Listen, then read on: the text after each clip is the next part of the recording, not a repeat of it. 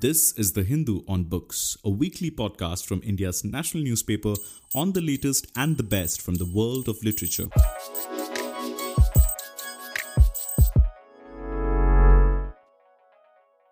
Hello and welcome to the Hindus on Books podcast. I'm Suhasini Haidar. With me is author and former diplomat Shyam Saran. His new book is out this month, How China Sees India and the World, the authoritative account of the India-China relationship with dates, events, personalities. Uh, Mr.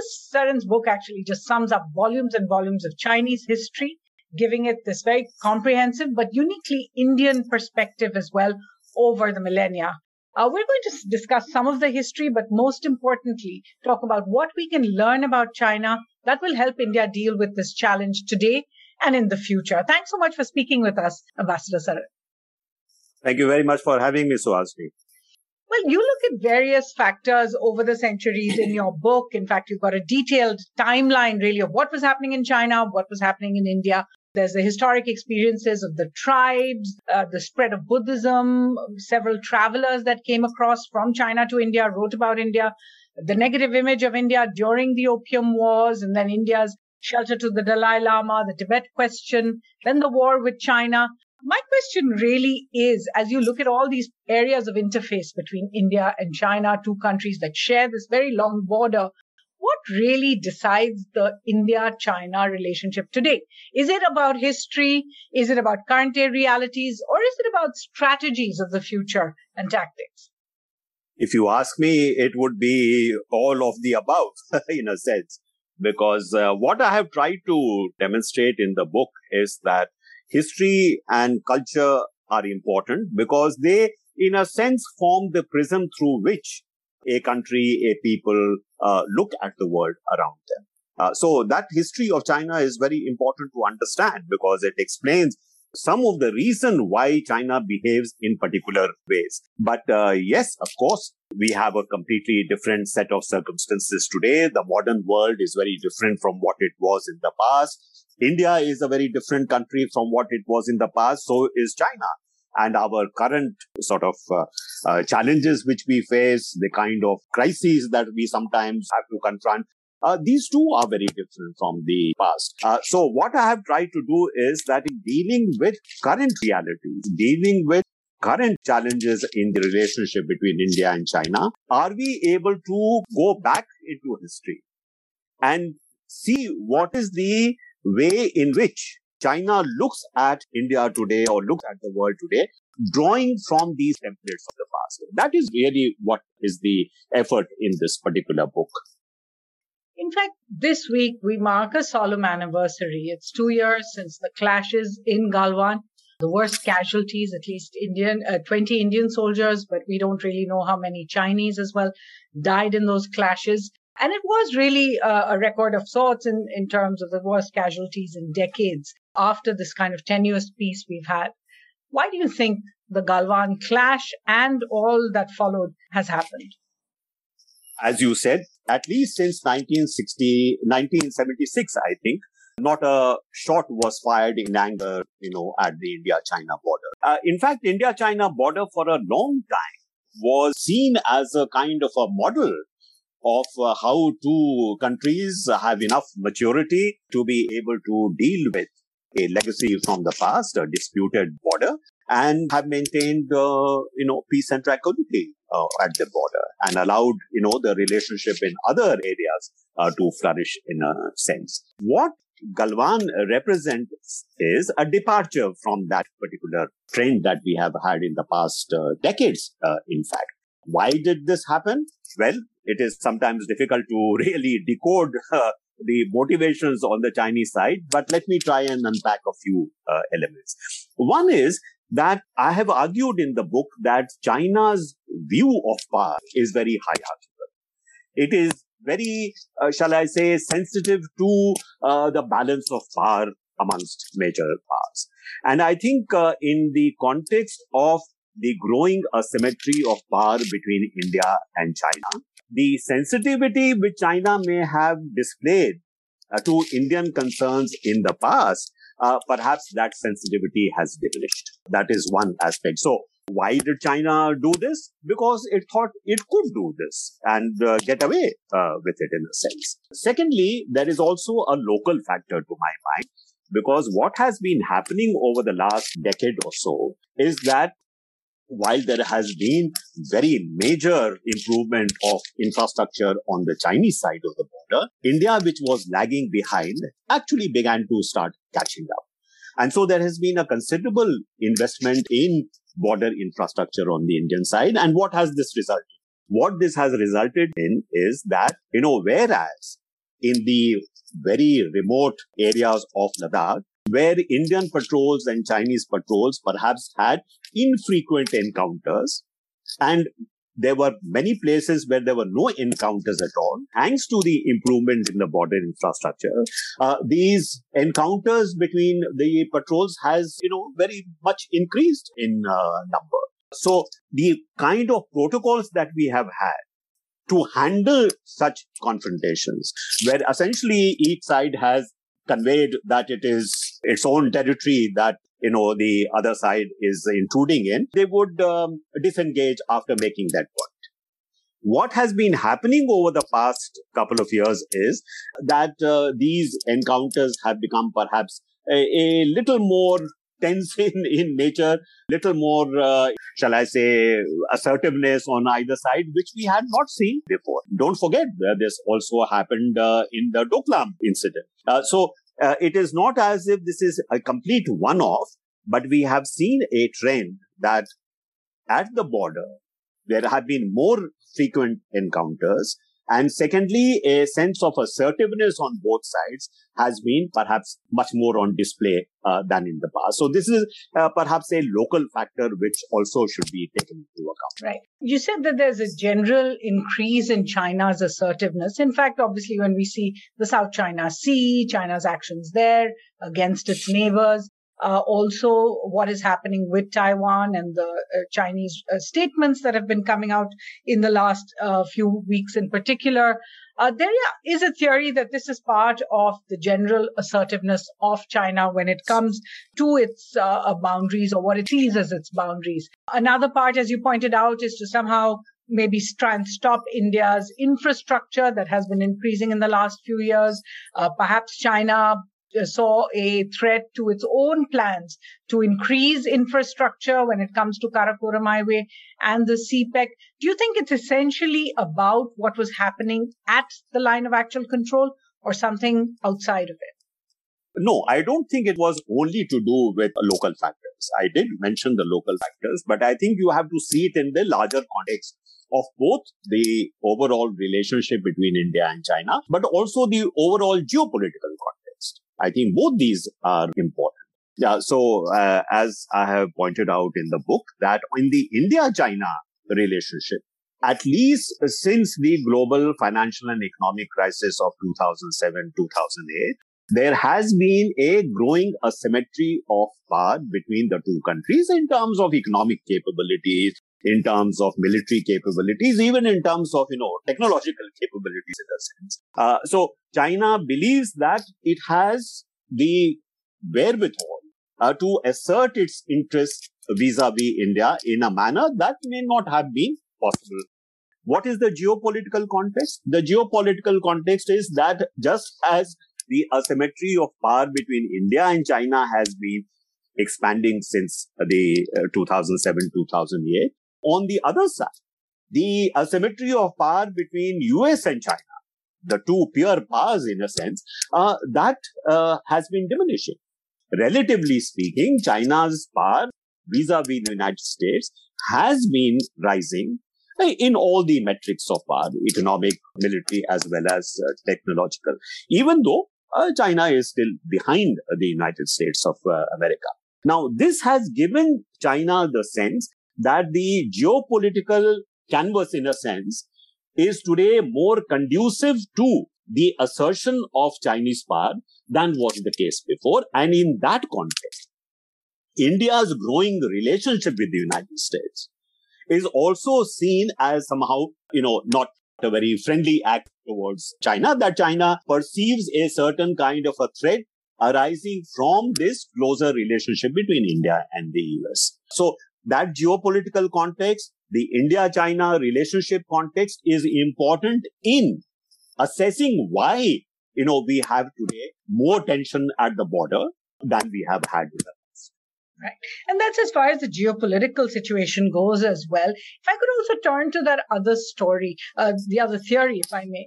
Doklam, as you mentioned, was one point of conflict between India and China. It was followed by the Wuhan summit, the Wuhan meeting between President Xi Jinping and Prime Minister Narendra Modi one on one, where they actually spent a lot of time discussing matters. It looked like the situation had, had seen a much more sort of easing of tensions, if you like, between India and China. Subsequently, there was 2019 and India's uh, reorganization of Jammu and Kashmir. What was interesting at the time was that China put out two protests. One was a slightly milder protest about what was happening in Jammu and Kashmir, but a fairly stern protest about uh, the changes in Ladakh, which China said was disputed territory and that there shouldn't be any kind of uh, changes to territories that would change the status quo there. Subsequently, of course, there was the Home Minister uh, of India, Amit Shah, saying in Parliament that India planned to retrieve its territories both from Pakistan as well as from China, referring to Aksai Chin. Many have suggested that the amassing of Chinese troops followed this trajectory as well, followed came after all of these events in 2019. Do you think this was one of the factors? They could have been, but don't uh, forget that uh, even after the events in Jammu and Kashmir that you mentioned and the change in the status of uh, Ladakh, we had another informal summit in Mahabalipuram. I think, uh, if, if, I'm not mistaken. Uh, this happened in August and the informal, second informal summit took place in November, perhaps of the same year. And for by all accounts, this second uh, informal summit was also uh, very positive and very forward looking. Uh, so even if there was Chinese concern over those events, it does not seem to have stood in the way of China finding value in continuing with the uh, series of uh, informal uh, summits. So I think we have to look beyond uh, just those as um, you know the driving factors. The, the, reason I make that point, and you're absolutely right, the Mamallapuram summit uh, happened then in uh, October of 2019. Oh, but okay. It was preceded very closely. Uh, just before President Xi Jinping traveled to India, he invited Pakistan's Prime Minister Imran Khan to Beijing. He issued a statement about Jammu and Kashmir, which India would have found very offensive, except that they were expecting a visit from Xi Jinping, so didn't protest perhaps. After the visit to India, it wasn't a standalone visit. Mr. Xi went to Nepal, announced a number of uh, uh, agreements there on infrastructure with Nepal. Uh, I ask this in the context that even now, two years later, there is a sense that New Delhi has chosen to remain, if you like, discreet, if you like, diplomatic, not actually calling out China when it comes to its actions on the line of actual control. Uh, it's two years since the Galwan anniversary. It's also two years since Prime Minister Modi actually said that no one has entered Indian territory, that nobody is inside Indian territory. Of course, uh, there is a disputed territory, but presumably he wasn't speaking about the, the age old dispute between India and China. My question really is, is how does China view this? Is it easier to be more discreet and deal with China bilaterally? Or is it important for India at this point to be much more clear about where it sees its problems? The fact that we have had what about 14 rounds of talks uh, between uh, India and China on the uh, situation on the border. Uh, that would seem to indicate that there has been, in fact, uh, encroachment on the Indian side of the border. Otherwise, what are we talking? If Indian patrols are not being allowed to go to areas which they have been patrolling in the past, is that not uh, something which is a change in the material situation on the border? So I think uh, whatever may be the statements which may have been made, the fact is that we are dealing with a situation where China has in fact advanced territorially uh, in areas which we have uh, not the historical areas, as you say, but uh, areas which in recent times we have not only been claiming as our own, but we have been establishing, uh, we have been exercising jurisdiction over.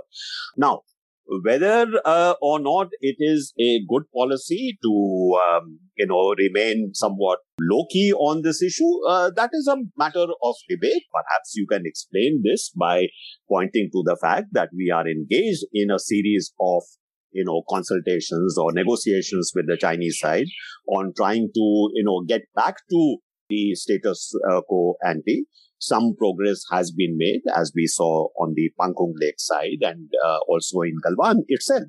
Uh, after the incident which took place. Perhaps there is an expectation that through further somewhat tortuous negotiations, maybe we might be able to make some further advance. So uh, I would describe uh, that a little uh, discretion on the part of the Indian side in commenting on the situation at the border to perhaps uh, the expectation that uh, we are in an ongoing negotiating process and that might be helped if we do not you know make a very public display of our of our differences on this issue Interesting. Uh, you you spoke about uh, the, a return to status quo ante 2020. Do you think that is still a possibility, given that even the government no longer really uses the term status quo ante anymore in its statements? Well, I think it should be an objective because China has made a material change in the uh, status quo, which both sides had agreed repeatedly that they will not unilaterally try to alter. So I think Indian side is fully justified in asserting that, you know, the end result, if relations have to come back on track, is in fact going back to where we were because both sides had committed uh, to not, as I said, uh, changing the situation unilaterally, and China changed it uh, unilaterally. This is a clear violation of understanding between our two sides. Now, we can uh, uh, certainly, as I said, argue why the Chinese have done what they have. Uh, but in terms of, you know, our ability to, you know, manage this relationship, making that stand on the Indian side is important certainly, I would say we should not give up that position.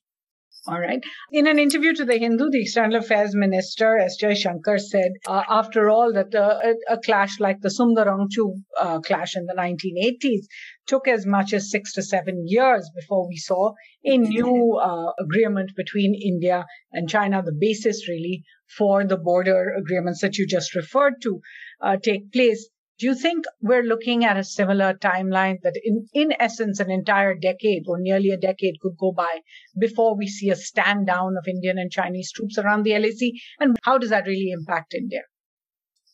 It would be difficult to predict whether or not there will be a much longer time frame within which this could be uh, resolved or some understanding reached at. Yes, External Affairs Minister Jaishankar is right that it took a fairly long time for us to be able to resolve the Sumdurong issue. In a sense, there is also a parallel because uh, in Sumdurong too also, we were very quick to move our forces to the, you know, ridge is that is uh, on our side of the Sumdurong uh, river. It is called the Hathungla, Lurungla, Sulungla Ridge, where, you know, the Indian army established itself very swiftly and prevented any further ingress by the uh, Chinese uh, side. Uh, so here also you have had a situation where perhaps unexpectedly for the Chinese, there was a very quick and a fairly large response in terms of, you know, troop deployments by the Indian side. So, you know, the fact is that we have prevented successfully any further ingress by the Chinese side. So there is that uh, sort of parallel.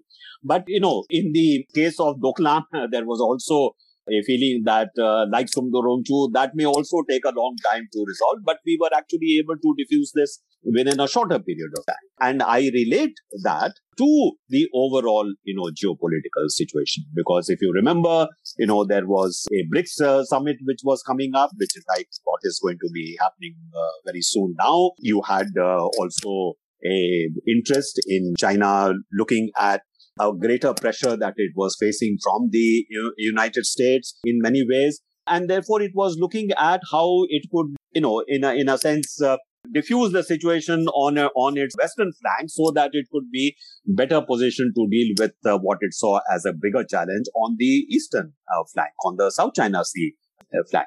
Now, could there be another similar kind of a geopolitical situation which may arise in the foreseeable future, where China once again sees it in its interest to bring down the temperature, as it were, on this front, so that it is better able to deal with uh, the situation developing on its eastern flank, uh, particularly in the wake of uh, the ongoing Ukraine war. Because my sense is that China is somewhat more on the defensive today than it has been in the past. Uh, so will that bring about some change of, you know, the, its position, its posture vis-a-vis China? It is, it is possible. It is certainly possible, but we have to wait and see. And for that reason, I think it is important for us to keep asserting our stand that you know, in order to get the relationship back on track, we need to go back to status quo ante. As we said, this time again, there is a BRICS summit due to be hosted by China. It will be a virtual summit, and we understand that it's all set for uh, the third week of June. And we will see Prime Minister Narendra Modi on this uh, virtual summit along with President Xi Jinping and Russian President Putin, as well as the leaders of Brazil and South Africa. I want to ask you a little more about what you were talking about the geopolitical context of the war in Ukraine and India's reaction to it. Do you think that where India stands today and the fact that India has had this very good meeting with the United States and other countries in the Quad, is it going to mean that India will actually move further westward, strengthen its engagement with the United States and allies? Is it going to mean that there will be uh, a strengthening, if you like, of common cause with Russia and China? Because after all, India has been concerned about the same kind of sanctions, uh, weaponization of the economy, if you like. Or do you think it's just going to strengthen an older Indian assertion of non-alignment as a policy? If you were to look into a crystal ball a year from today, which do you think of these three paths is India going to choose? Overall, I think it is already clear that thanks to, uh, in some sense, uh, the activities of the Chinese on our uh, border, and not just on our border, but the general sort of hostility that China has displayed uh, towards India, India has gone much further in strengthening its relationship with the United States America, with the West in general, you know, signing on to not only the Quad, but also now the IPF. So this has already uh, happened. You know, the crystallization of India's strategic engagement, strategic partnership with the United States and in general with the West is already a reality.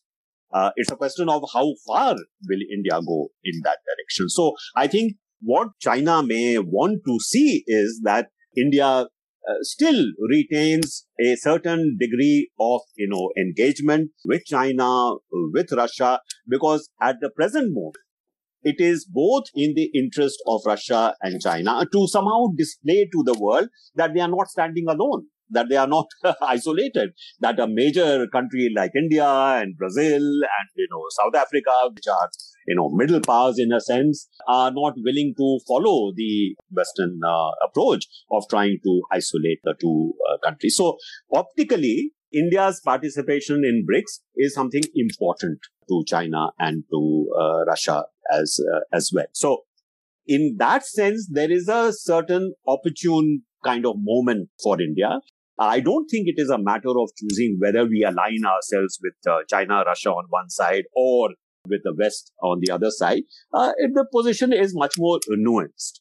I think it is not an either or situation.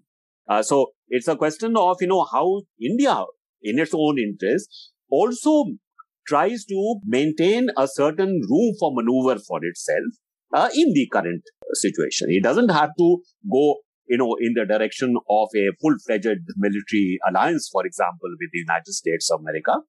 It has managed that partnership, I think, rather well over the last uh, decade or so without losing, you know, its own sort of strategic space, as it were. And the effort now would still be to see how in this changing sort of geopolitical, you know, uh, environment, India is still able to maintain that space for itself. So going to the BRICS summit is in a sense uh, trying to assert that we, you know, want to maintain uh, some degree of, you know, agency as far as the current uh, situation is concerned. But I do not think that there is any realistic possibility of India actually deciding to align itself with Russia and China in any meaningful manner. I don't think that is a possibility anymore.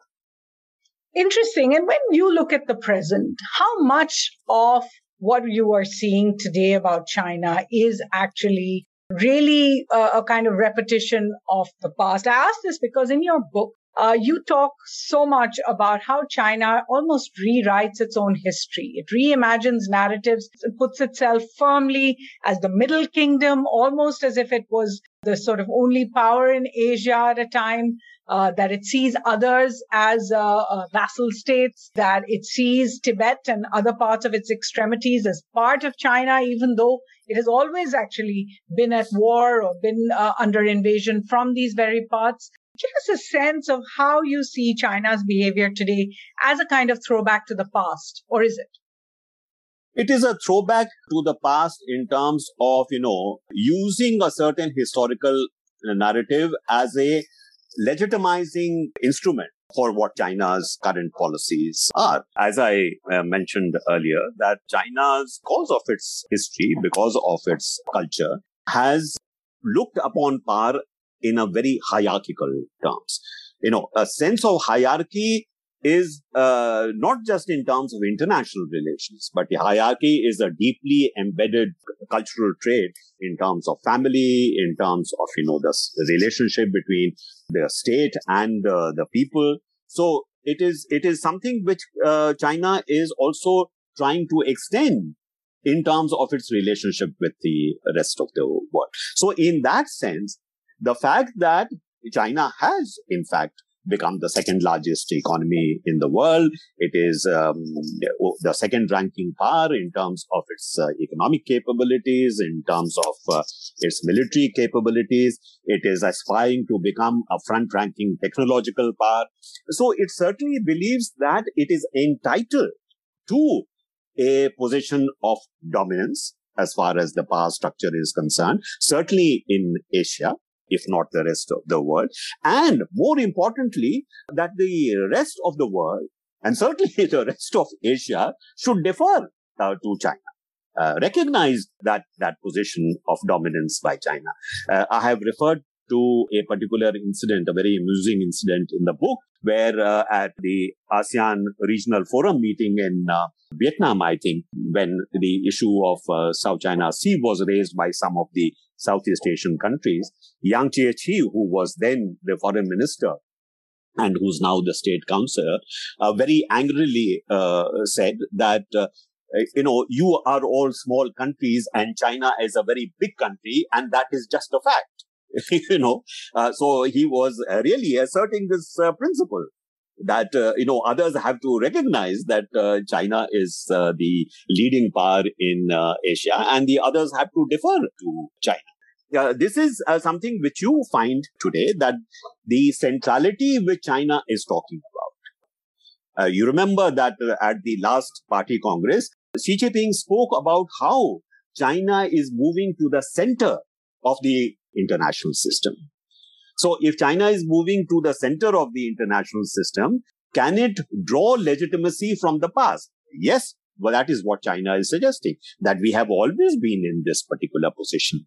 Uh, we are only going back to where we were in history. Or if you take, for example, the Belt and Road Initiative. The Belt and Road Initiative is being presented as a revival of the ancient Silk Road you know, China is suggesting that the old Silk Road had uh, China at the very center of those, uh, the old global trading network, which is not true. Silk roads were a network of uh, roads in which there were many participating countries and China was in a sense at one end of that particular network. But the way in which the Belt and Road Initiative is being presented as nothing more but China going back to being the nodal center of the modern you know, trading networks, the modern economic uh, network, just as it was in the past. So, you know, history is then used in order to somehow suggest that there is a certain inevitability about China's emergence as the front ranking power in the world and others should accept it. Because this is the natural order of things in a in a sense. And that India has resisted this uh, is is something which uh, leads them to think that India needs to be you know wrapped on the knuckle for that. In fact, you have a very strong uh, sentence in there where you say an imagined history is being for- yes. put forward to seek legitimacy for China's claims. Do you think that this imagined history that China has put forth is in fact is something that is uh, is being accepted in the world if you like because you know there are so many countries that are part of the belt and road initiative india itself has signed on to some of china's other initiatives not the bri but onto the aiib or the ndb is there a, a sense then that the world has been uh, misled if you like, about China's history and therefore is willing to invest in its future. Suhasini, every country tells stories about itself. so, I think how they tell the story about themselves is also gives you an insight into how uh, the country thinks or what its uh, strategy is likely to be. What uh, I wanted to point out was that say why in some sense it is imagined history. So if you read Chinese narrative, there is almost a continuous sort of a line from the ancient dynasties to the present, as if this is a linear kind of a progression of you know eternal China in a, in a sense. Um, what has been brushed over is the fact that for half its history, uh, China was under alien rule. I mean, they say, oh, India is a, like a slavish country because it has been under foreign domination for uh, so many uh, centuries. Well, China has been, as I said, for 50% of the time of its uh, history, it has also been under alien rule. As recently as the Manchu Empire in China till 1911.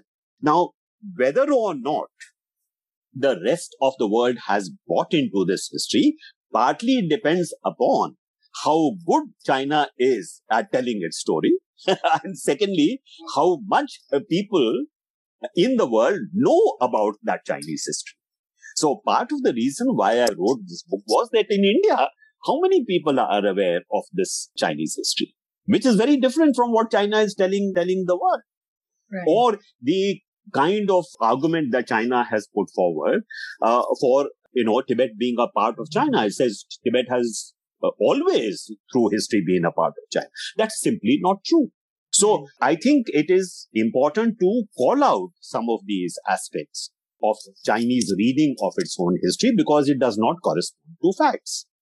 Now, the current situation is that when uh, Xi Jinping talks about the China dream, or he's talking about, you know, how China is now moving to the center of the uh, world in a sense. It is becoming a model for other countries to follow. These are terms which China has not used in the past.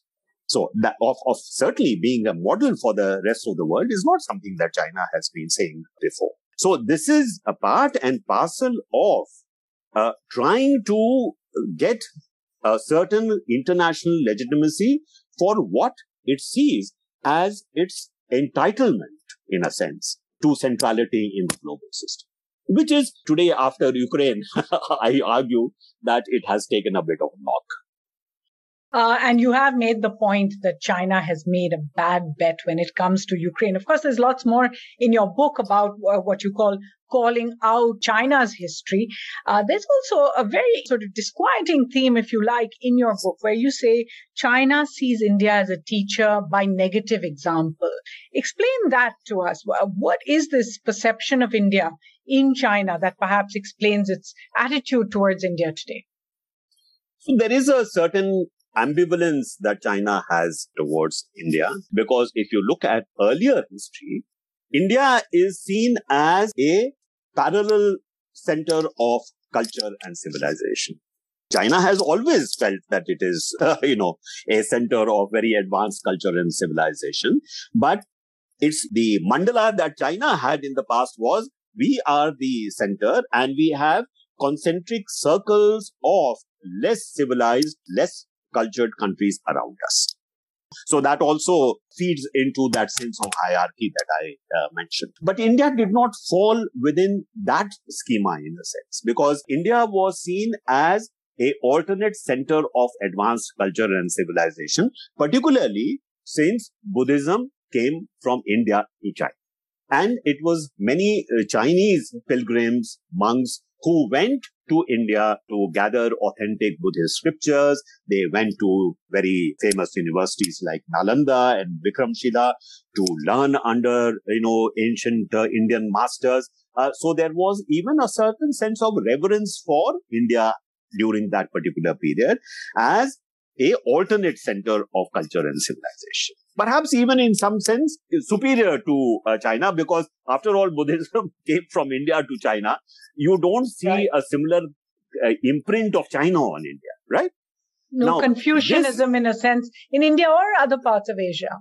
Yes. So you have, you have then a period where contact between the two sides become infrequent and almost each country falls off the other's radar screen in a sense because Buddhism itself dies in India.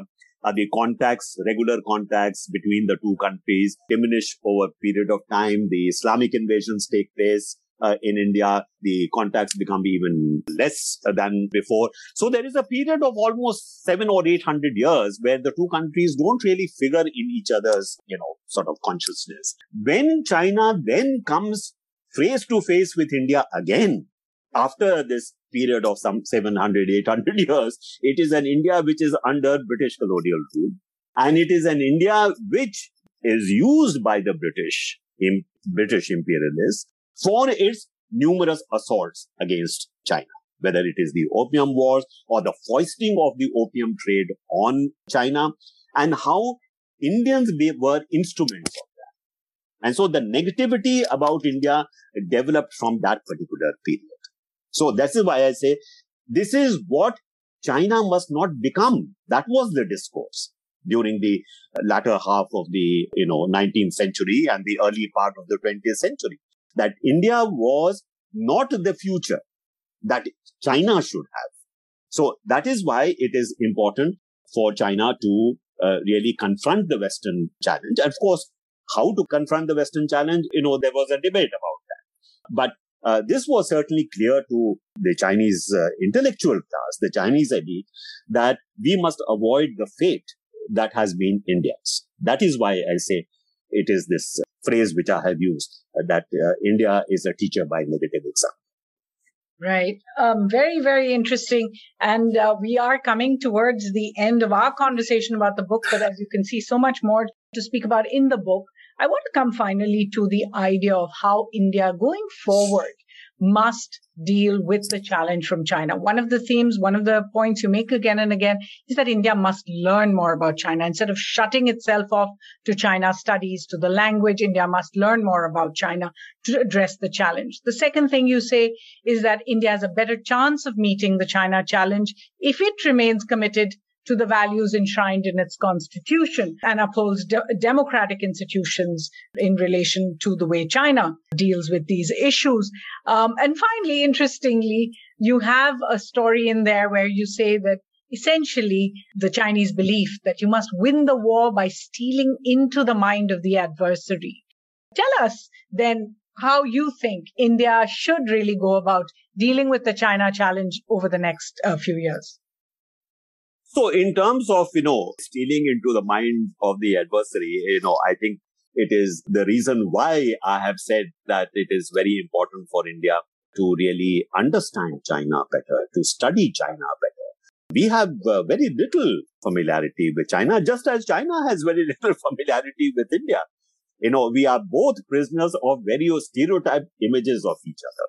So I think this is uh, something which needs uh, to be addressed because China is not going anywhere. You know, China is a big challenge for India today, and it is likely to remain the most significant challenge for India going forward. So, understanding China, where it comes from, what are the drivers of its uh, perceptions regarding India, but not just India, but the rest of the world, I think that is extremely important. Secondly, in terms of if we do begin to, you know, familiarize ourselves with China, how do we see ourselves, you know, dealing with this challenge going forward. So I have pointed out uh, two things. One is that I certainly believe that if there is any country which has the potential not only to match China, but to even, in a sense, surpass China in terms of the metrics of power that we are talking about, whether it is the economy, whether it is uh, its military, and even in technology.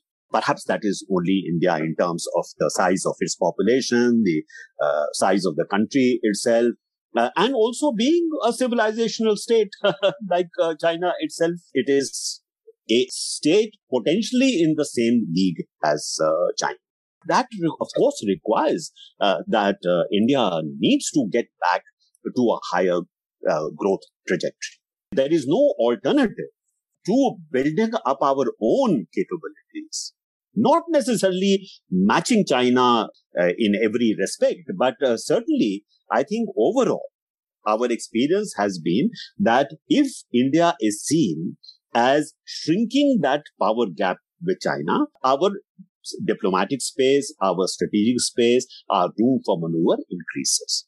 So it is extremely important that we should, in a way, single-mindedly focus attention on really building up our economic uh, strength because that's the foundation of any other uh, strength in terms of technology or in terms of uh, our military. Now, today I have argued that we are in a benign geopolitical moment because we have very strong partnerships with the United States of America, with Japan, with uh, Europe, who may be relatively in decline. Certainly vis-a-vis China, they are relatively in decline. But I also argue that they remain the repositories of very advanced technology, of the important sources of capital, which can, in fact, help India transform itself. They have today an interest in India becoming stronger because precisely they see, as I said, India is perhaps the only credible counterweight to uh, China.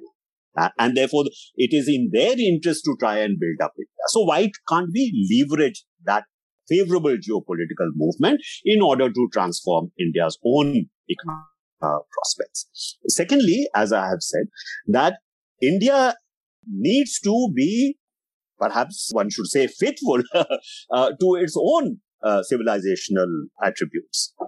So, if uh, China has a certain strength derived from its relative homogeneity.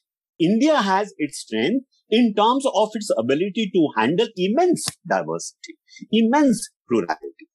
In a sense, what our constitution tries to demonstrate is that plurality is a strength for India. It's not something which can undermine its unity. So if we are able to draw on that strength, leverage that asset, we have a better chance to deal with the China challenge, not by trying to become another China. This is very important. So we have to work on both fronts uh, in, in a sense, both the political side as well as on the economic side. But I do think that currently perhaps a certain window of opportunity has opened, uh, which India should try and make uh, use of. Thank you. Certainly very interesting. And, and these are conclusions born of your study. So this is about uh, Ambassador Saran's experience as well as his insight into what he has seen of China, his own understanding of the language as well as the country's history, where he says India must learn to study more about its uh, neighbor and its challenge. It, it must uh, strengthen itself particularly economically, as well as stay true to its own constitution and democratic underpinnings. Ambassador Shyam Saran, this has been a delightful conversation. The book, ladies and gentlemen, is How China Sees India and the World, the authoritative account of the India-China relationship. Thank you so much for speaking to us. Thank you. Thank you very much, Suhasini. And if you've been listening, thank you for joining us.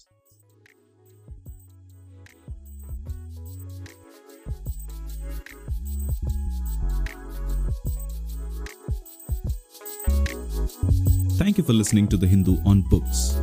You can now find The Hindu's podcasts such as In Focus and Parley on Spotify, Apple Podcasts, Stitcher, and other major platforms.